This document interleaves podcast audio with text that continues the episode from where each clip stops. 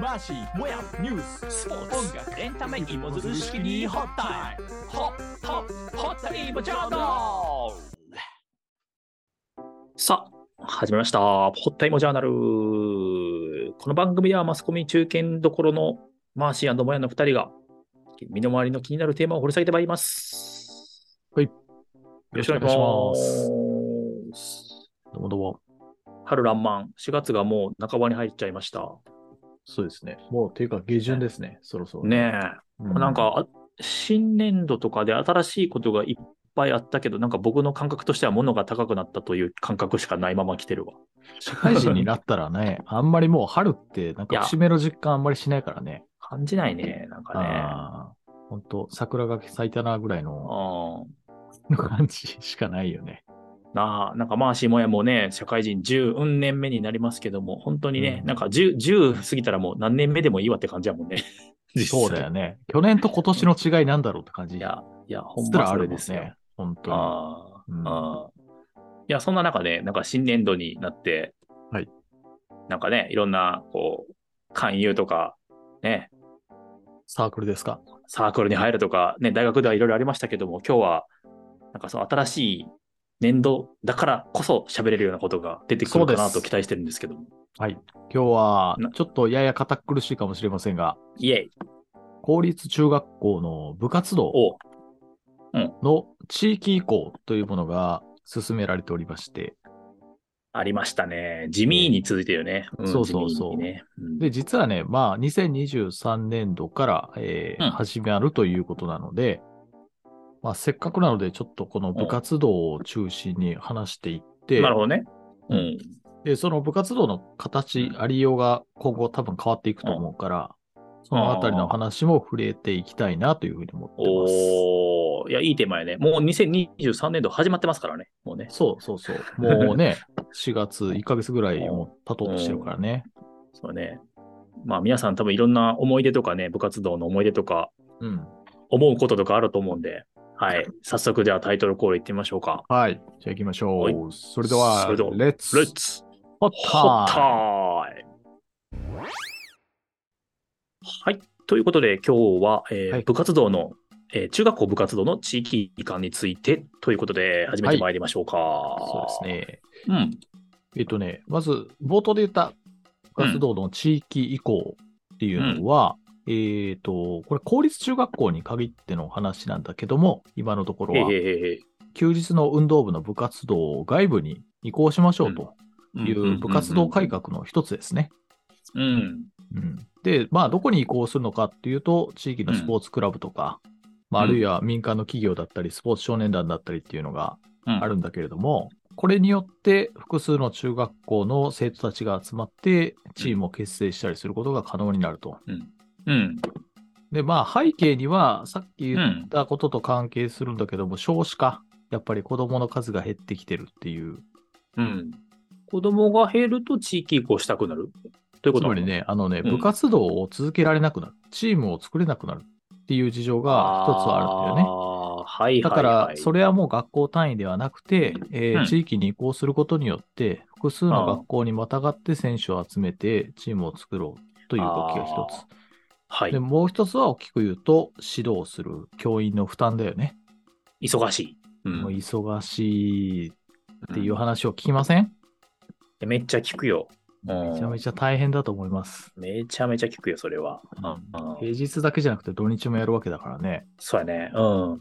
2023年度から3年間を、この改革推進期間として、地域移行の準備を進めましょうということで、うんえーすでに4月から一応始まっております と。うん。なんかでも始まってるらしいぐらいさ、周りで全然聞かんくらい。 そうそうだよね。よくよく調べると、まあ、当初案では、なんかその、2023年から25年度あ、あ休日の部活の移行の達成目標としてたらしいんだけど、 えー。これを目標じゃなくて、推進期間というふうに後から表現を弱めてるあたりが、ちょっとあ及び腰な感じが、早速そうだね現れてるかなっていうーあ気がしなくもないね、ー。これはいわゆる激変緩和ですか現場の。ね、どうなっていくのかちょっと見ものかなと思うんですけれども、まずはちょっとお互いの部活動のお話とかをね、あしていきたいなと。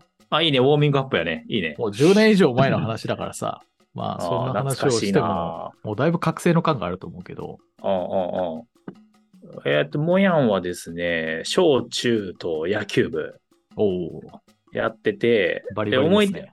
バリバリやった、やってて結構強かったんですよ。ああ、そうなんや。うん。いや、これで、うんあの、ほ私僕ずっと番組で北海道、北海道って出身言ってるんですけど、北海道は全道大会っていうのがあってね、うん。まあそこに出場するような学校だったんですけど、うんうんで、最後の年3年生、中学校3年生の時にさ、うん。うん。あの、張り切りすぎて前夜に、なんうかん胸が高鳴って熱出して、うん。もう立ってるのがやっとっていう状態でセンターを守ったんですよ。っていうことそうでそう病に侵されつつ、そう。38度9分ぐらいで試合出て、すげえな。それ、熱出てますっていうのは申告せんかった。いや一応申告したんだけど、あの、ススタメンで使うっていう、まあそういう時代 だよ、時代。すごい、いいね。でそれでさ、うん。あの、火事場のクソ力じゃないけど、センターをオーバーするような相手チームの大飛球が飛んできたときに、うん、僕、僕、ほとんど覚えてないんだけど、後ろに走って、どっかのタイミングで後ろにぶっ倒れたんですよ。そしたら、そこの手伸ばしたところに、ボール入って超ファインプレーになったっていう。嘘のような本当の 話。そう、これね、と当時あの放送されたんですけどね、超、超ファインプレーと言われて、へえ、それもう記憶ないんだ覚えてない。全然覚えそてない。それぐらい弱ってたってことだよね。弱ってたし、多分熱出してないとできないプレ奇跡やな。ー。うん、そんなのがありました、ね。語り継がれるよね。うん。いや、僕も中学校の時は野球部だったんですけども、あの、いいですね。いや、まあ、その全道大会とかに比べると、もうんうどちらかというと弱小のチームでしたが、うん。うんうんうんそその時にさ、やっぱりいくつかこう、なんか思い出す場面があるわけですよ。うん、あるな、野球部は。 一番思うのはさ、今、今いるのかななんかその練習を見に来るおっちゃんとかいなかったあ、 いるよ、いるよ、いるよ。ねえ保護者じゃないおっちゃん。そうどっから湧いてきたんだっていう人がさ、その学校の敷地内のさ、草むらののり面に座り込んでさ、タバコを吸いながらずっと。と見てるみたいなおっちゃんとかさ、いた、いた、いた、いた。だよね。今の時代ならちょっと変質しちゃうけど。そうそう。通報されてもおかしくないっていうか、なんだったらもうね、うん不法侵入だからね。うんうんうんうん。わかるよ。そうでもうもう一つはね、やっぱりね、うち結構き、その強くはなかったんだけど、やっぱコーチというか顧問の先生がめちゃめちゃ厳しい人だったわけよ。 おーえっ、と、歴史か。歴史の先生だったんだけど、歴史の先生。うんう。ん。あのー生徒指導の大体役目をつうんこう、仰せつかるうん立場の先生が野球部の顧問で、もうやっぱり体罰は当たり前。もうどのくらいの体罰基な本のそれは。的にこうえ、もうミスったら殴る蹴るは当たり 前。だったよねよし。僕もなんか何回か平手とかされたことありますし、よし、マーシー、明日告発しよそうやね、もう告発してもいいレベルかもしれない わ、本当に。う。だから練習中と。とかさ、なんかそうのん先輩である、うん。あの僕らが練習してるときに後輩が見てるのをクスクス、うんなんか多分おしゃべりしてたんだろうね、2人で。うんうんうんしたら、その顧問の先生が、ね、うん何してんだっつって、で、その後輩のとこつかつか行って、うん。おうもうビシバシ叩かれて、へえ。もう一人はちょっとこう、中に、中にというか部室の中にこう連れ込まれて大丈夫なんそれ。っていう、ちょっと言えることと言えないことがあるので、まあ、そういう感じなかのなかやね先生だったけど、その、おーまあ、昔だったらなんか結構珍しくない、そうだ。ね。なんかみんな珍しくはないね。結構それが普通だと思い込む、絶対ダメなんですけどね、そんなこうとは。ん。絶対ダメです。ううんん。もやの先生とかは別に温厚な。いや、僕はね、中学校の時、1年目めちゃくちゃ怖い先生で、あのーうんやっぱりね、試合中座れない、水飲めない、うんあ、とれ練習前に、うんあの、学校の周り10周してから練習始めるんだけど、それね、今で換算すると12キロぐらいあるんよ。あーでもそうだよね。無駄に走らせるっていうのは伝統としてあるよそうね、やっぱ。もう本当に無駄だと今は思うけど、うんで、それをさ、こう、統率を取れたチームである 3, 3年生がさ、もうさ、すんごい形相でさ、引っ張っていくわけよ、すごいペースで。はいはいはいはいはい。もうで、あるうん。で、ある時、あです。で、その先生、その顧問の先生は職員室でこう全方位で見れる形で、こいつらちゃんと走ってるかを定期的にこう観察するわけ。こうで、ま、窓から見えるわけ、うち らのうちらの姿が。いや、パノプティコンみたいな、ミシェル・フォコーみたいな話ですね、こ れ。もうパノプティコン状態でさ、こちらもさ、先生がいるときはもうなんか全速力で走ってないと後で何されるかわからんみたいなさ。に怯えながらやってるんだけど、僕はその3年生のね、その、その何、なんだっけ、従順度がもうマックスにあると思ってた、実は違って、ある日先生、1日だけなんか研修かなんかで休んで、職員室にパノプティコンなくなったらさ、おおもう、すごいね。ハーレムやん。うん、そう。3年生がさ、1周目な、すんげえ行走で走ってるから、これまた真面目に10周走るんかなと思ったらさ、割る2つっ てさ、割る2、今日は割る2だから。あるわー。先生不在割引みたいなのあるよね。そう割る2で5周はめっちゃ楽やった。 ああの、棚ぼたというか、こう普段つらいしてることがあるから、たまにはこういうラッキーもあるんだよなって思っちゃうよね。そうそうそう。あの、ジャイアンがいなくなった後のスネは優しかったっていう。ああ、それ一緒か、それ。違うあな。ーでもすごいわかります、それね。 うん本当に。うんその土日の休みとかどうでしたもうやっぱり練習試合ですか練習試合多かったよね。なんかお母さんとかお父さんの車乗ってさ、みんあなーで。うん。やっぱりそうなんだね。行ったよねだ。から保護者もみんなでこう手助けし合いながらっていうか、うん。こうん今日は私が出しますよみたいな形で融通し合って出したりしてたよね。してたよね。なんか、うんもうな名の、名の通ったさ、お母さんのさ、声援はさ、まあ大きいわけですよ。はいはいはいはいはい。たまにし、たまにしか来ない保護者が現れると、あれ誰、誰の父母やみたいなさ、なんそかここのそなんこかそカー話スがト。性が生まれてくの、なんか。そうそうそう。そうおま、あんたの家は全然、その、何、水汲みに貢献してないやないか、みたい なさ。そうやな俺らの知らんところでそういうのもあったんだろうね、やっぱりね。あったと思うよね。いや、今さ、今結構地球環境がさ、激しくてさ、雨多いやん。いうん。やあの時代に生まれたかった。あの、あの時この時代に子供でいたかった。雨天中止的な。そうそう そうそうそうあー でもあれだよ、どうせグラウンドでスポンジでさ、水吸わされんだよあ。頑張ってさ。あれ、あれ、あれ、ほんと非科学的だよね。科学的だ った。あれすごかったよな。マジで非生産的だったわ。やったわー、スポンジ並べてやったわー。やったよね。もうなんか、なんていうかカピッカピのさ、うんもう使い古しのスポンジとかうん。やねん、どうせ。もうで、こう持って行って、こう、ボンってやって、しばらく待ってさ、それでをさこうなんかさ、親指と人差し指ぐらいでこう持ってさ、バケツで集めるでしょ水そをう。そうそうそう そう。ほんいとや、ね、あれはね、本当にね、な、な、ななんだったっけ、このことわざ。なんか何やっても無駄みたいな。焼け石に水か。ああ、そうだね。焼け石だにって水さ、そうだねたまに、さ、雨降ってる時もそれやってさ、いや、こんなんやったってさ、明日後ろからまた降ってきてるやんっていうさ、そういうのあったりとかさ。あまり水にスポンジですよ、本当に。あ そうそう。新しいことわざですよ、もう。いや、本当にそうですよ。え、冬の間の練習とかどうしてたの、まあ僕らね、雪の上でサッカーしたよ。おー、一緒。一生下半身鍛えるっていう話で。そうそうそう。で、たまに雪合戦とかしてた。あ、そうそうそう。全く一緒。あーうん基本的にやっぱり、あれなんですね。北一緒国やねの野球部の練習は大体2回やってくるんですね。そうそこにあの、アイスホッケー入ったりとかするけど、いや、入らない、入らない。入らない、入らない。それそれを。をだって、こう、雪じゃないもん。必要な環境が。そうか。氷だから。寒さか。うん。うん。寒さというか、もう張らないとダメだよね。水をね。そうやな。 うんえ、でもさ、今思ったらさ、その、サッカーでもやらしとけっていう非科学的さってすごいよね。まあね。でも好き勝手できたけどな。ダイビングヘッドとかない。うんできた、できた。雪の上だから多少アクロバティックになりがち。うんうんうん。いや、でさ、チームに何人かさ、サッカーもできて野球もできるみたいなやつがいたいたのはさ、羨ましくてさ、ああ、あの、スポーツ万能型のね。そうそうそう、万なんで能あ君んなことですねできるんかなって思って、そう、うんいいね、いい思い出だね。タイプそんな思い出話もありつつなんですけれども、ええええええええまあ今ちょっとお話出てこなかったですけれども、我らの顧問の先生方も、当然土日はね、練習、試合に付き添いでずっと来てくれてたわけですよね。いや、そうだよね。うん、うんまあ、その手を挙げる先生だったとはいえ、そういうところでこう非常に汗水垂らしてくれたと思えば、ちょっとは感謝の面も出てくるもんなんですけれども、うんうんその地域移行っていうものが、果たして本当にじゃあいいものなのかどうなのかっていうのをね、うん。うん。ちょっとお互いの知り合いにそうや軽ね。く聞いてみたんですよね。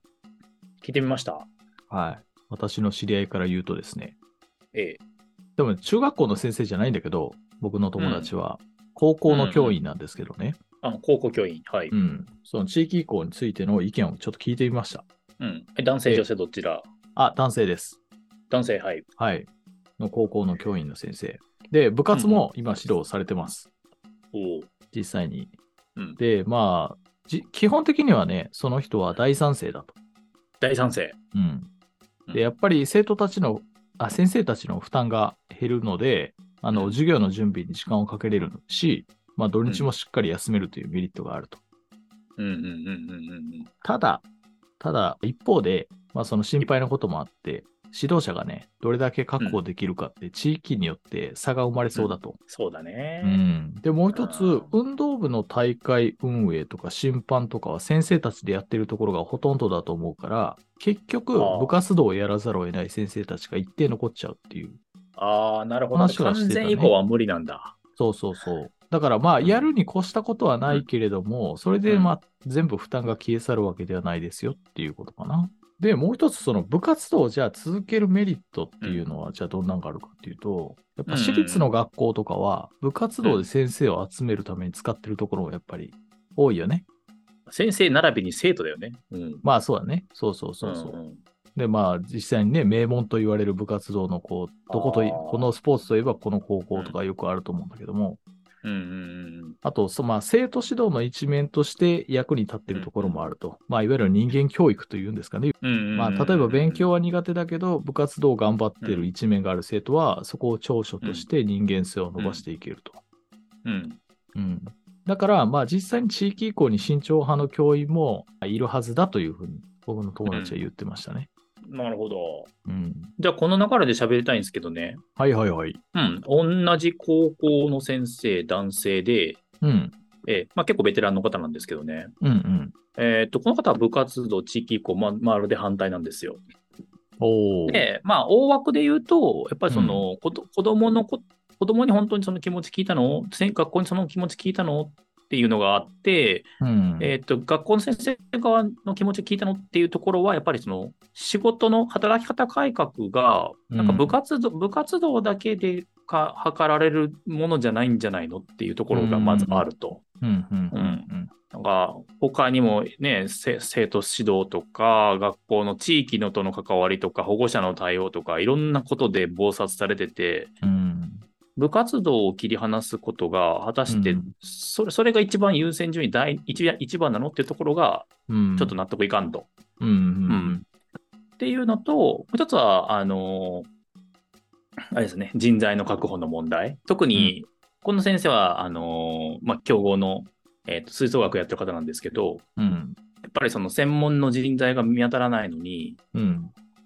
そこに入ってきた生徒の方が、その急に地域に指導者移ったとて、あのしうん急に技術が低下したり、うん。あーレベルが維持できなかったりしたりするのどうどう考えるのっていうところがあるようでした。材料がないのに、どうやってその商品作るねんっていうそ感ういじうことや。ね。ああ。そういうことやね。うんあ、の、それさっきね、僕の友達も、やっぱ教員のやる仕事って、あの、昔に比べて確実に大きく、多くなってきてるっていう。うんうんで、その分何か削らないと、どんどん先生たちの労働環境ってブラックになっていくっていうふうに言ってて、で、 Yes おそらく友達が言ってることは、その負担を少しでも減らすために、まあ部活動の、うんそのやっぱり負担っていうのをうん減らしてもいいんじゃないかっていう多分発想なんだと思うんだけども、うんあの、まあ基本的にその部活動っていうのは、どちらかというと先生たちの善意で成り立ってる部分が多いと。そうだね。そこは認めざるを得ないね。そう。んで、うん実際に部活動をやりたくて先生になった人ってのもいっぱいいるし、いっぱいいる。うんそう部活動をやりがいにしてる先生もいると。うんただ、その部活動をやりたい、やりたくないっていう選択肢は与えてほしいと。そうだね。うんで、その流れってやっぱり中学校だけじゃなくて高校にも広がってほしいなっていうふうに言ってたよね。うんうんそれはまあ確かになるほどなって。実際にその顧問を受け持つかどうかっていう選択肢って今、まあほぼほぼ多分ない状態で進んじゃってるじゃん。うんそこをやっぱり、まあ、やりたい先生もやっぱりいるということを尊重するならば、ウィンお互いにウィンウィンじゃないけれども、うんまあえ選びたい選択肢の方を、まあ、続けられるような環境が整うことが多分一番なんだろうなと思うね。確かにそうだね。う。うんん。あちょなんかちょっと角度違うけどさ、これ、うんこれまでさ、学部活動って言ったらその、その人の生徒一人のさ、まうあ、ん特徴を付ける要素でもあったやん。その人が何部にいるかっていうのは。そうだね。なんかタグ付けの一つみたいなものもあるよね。ななんかそこそこがさ、学校の授業6時間分と、学校行事のちょろっとした部分だけで担任の先生は見えてくるわけやからさ、なんかそれ以外の部分、ほとんど見えないわけやね、これから。ああ、そういうことね。それを消し去っちゃうとっていうことね。そうそうそうそう、どっかのクラブに行くわけでしょ、要するに。はいはいはい。つまり、えあーそれは先生側からの目線ってこと。そうそうそうそうそうそうそうあーその生徒のキャラクターとかが、今まで部活動を指導したりすることを通して見えてた部分が、はい。それがちょっとこう消えちゃうっていう。はい。補足ありがとうございます。そういうことです。なるほど、なるど。ほど。確かに、それは、それはちょっとあんまり気づかなかったね。そういうところはあるかもね、うん実あ際る。かもしらんね。う。うんんそうしていくと、なんか先生と、ね、生徒の距離とかも以前よりちょっと広がっちゃう可能性もあるのかな。可能性はあるよね。顧問じゃなくなるわけだから、あるようんね、それはね。うん。そうね、確かに。僕のその友達が言ってたのは、その友達も実際部活動やりたくて、まあ、先生になったところもあったんだって。だけなるどほど。やっぱりね、そのさっき言ってたところと共通するんだけど、その授業と部活動以外の仕事が多すぎる。本当に。やっぱそうだよね。それが多分問題なんだっていうふうに言ってたから、モヤンが紹介してくれた友達の考えとうん結構共通する部分はあると思うんだよね。あー、多分、モヤンの友達はそこを重視してて、多う分ん部活動の負担じゃなくて、そこの部活動でも授業でもない雑務の負担、ここをまず優先的に削ったそうそうそうりそう減らしていくっていうのが一番やるべきことなんじゃないのっていうことだよね。そう、優先順位が違うって話なんだよね。うーん、なるほどね。うんもうんで、いいですか中学校の人の話もしていいですかもうんう、ドンピシャでいらっしゃるんですね。あの、男性中学、中学校先生なんですけどね。ちなみにごめん、最初にお話しした方は、えーえーこ高高校校男の性、男性教員。はいはいはい。はい今回話すのが中学校。男性うんえーそうですね。ちょっとね、えーすまあ、賛成の立場なんですけど、理由は、えーさっき大体同じだね、時代にマッチしてない、えー業務の多様化により部活指導が全然できない、それによって生徒たちも満足度が下がる、うんえーそこを補うのが地域移行である、うんとはいえ、とはいえ、か人材確保が難しい。お金の面ですね。お金の面や施設の面でも十分に活動量が確保できるかはかなり疑問。うん。で、彼がね、あの、イモジャーのために、うん。あの、他の先生もリサーチしてもらいました。ここからはなかなか言いにくい部分らしいですあけりど。がとうございますす。うん。内心部活動はしんどい。あまりしたくないと思ってるけど、それを言うと逃げや甘えと思われるから、実際に消極的な発言をする人は いない。なるほど。で、教員数もあまり余裕がないので、いやいやでもやっている人もいる。多い印象。うん。その点では実は地域移行に喜んでいるという人は、まあ、潜在的にはかなりいるんじゃないかと。うんなるほどね。その意見を表明するかどうかは置いといて。 そうそうそうそうそうそう。んで、最後が面白かったんだけど、うん。そこには、まあ、こうやってあの部活動に対する思い入れが強くなる先生が、生徒が多くなる背景には、うん中大連の全国大会が関わってると思っ てて、全国大会まで進むシステムをまずやめろと。ああ、それはでも、うなずける部分はあるよね。確かに。あるよね。なんか勝利至上主義の廃絶というか、ある程度、まあ、県とか風とかで優勝したらもう一回終わりにして、うんあ、の、楽しくスポーツやろうぜと。うん。そうだね。なあマーシーみたいにさ、その部室に閉じ込められてさ、体罰受けるまでやるっていうのもさ、そう ね。 ちょっと違うよねっていう。だから実際その部活動の地域移行でよく言われるデメリットは、勝利至上主義に陥りやすいと。うん、っっていうのは、そのやっぱり学習指導要領から外れて、教育的な側面が薄れちゃうので、うん、うんうんうんやっぱ勝つか負けるかっていうところにフォーカスされやすいっていうところがあるんだと思うんだよね。絶対あるよね。う。うんん。だからそう、そういう意味で言えば、歯止めとなるのは、さっき今提案があったような、その、うん例えば地域移行したとしても、大会の進めるところは、 例えば県大会止まりとか、そうそうん。多分まあ、それでも絶対なくならないとは思うんだけど、う。ん。やっぱり、りね、高みを目指せば目指すほど、それなりの練習量を積んで、もっとガッツで乗り切れとか、そういうことになってくるかもしれないからね。うん。そうそうそうそうそう。そうやね、一向の余地はあるなっていう思い、うん思いましそれた、は話を聞いいいて提。案だから、その、生徒たちがどう思うかっていうところが、うん結構やっぱその今回の話で抜け落ちてるなっていうい気や、もして本て。当にそう、本当にユーザー目線がない。うんそうだよね。生徒たちが何を求めてるかっていう、うんあうんの、経済的負担も大きいってよく言われるじゃん。あ、そうだね、今回例は、えね。ば月謝も払わなきゃいけないっていうことになると、うん保護者の負担が増。で、そこに参入障壁が設けられちゃって、うんまあ、経済格差でそのスポーツできるできないの線引きが生まれちゃうみたいなさ。うん、うん。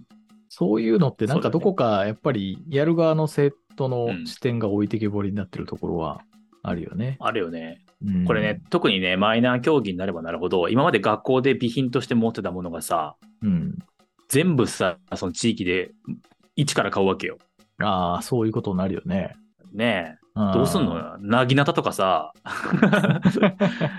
吹奏楽とかさ、どうすんの確かに、吹奏楽とかめちゃくちゃ金かかりそうだもんな。なあ、楽器すごいよな、あれな。あー楽器ってあれ定期的に買い替えてるんだよね。僕が高校時代吹奏楽だったんですけど、うん。買い替えてます。それのお金っていうのは部費で賄うわけ。えっ、と、学校です。学校のお金で賄うんだ。はい。はい。あーそうですなるほどね。でもやっぱ上手い人は前楽器持ってくるから、上手い人は自分たちで買い替えたりしてるけどね。まあ、エントリーで初心者としてこれから始めてみたいとかいう人のためにちゃんと用意されてる楽器もあると。そうそうそうそうそうそう。それは学校がちゃんと支払って用意してますよっていうのが、多分地域移行になっちゃうと、どうなんだろうね。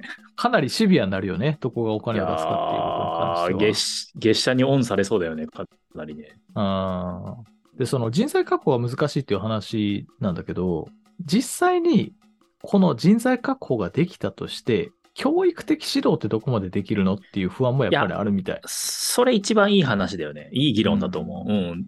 テクニカルなスポーツを教えることができる人でも、うん。例えば、その振る舞いはあかんよとか、うん例えば来たらちゃんとお辞儀をして、なんとかしないといけないよっていうところをちゃんとストップさせて叱る、注意するっていうことができる人かっていう、また別の問題な気がする。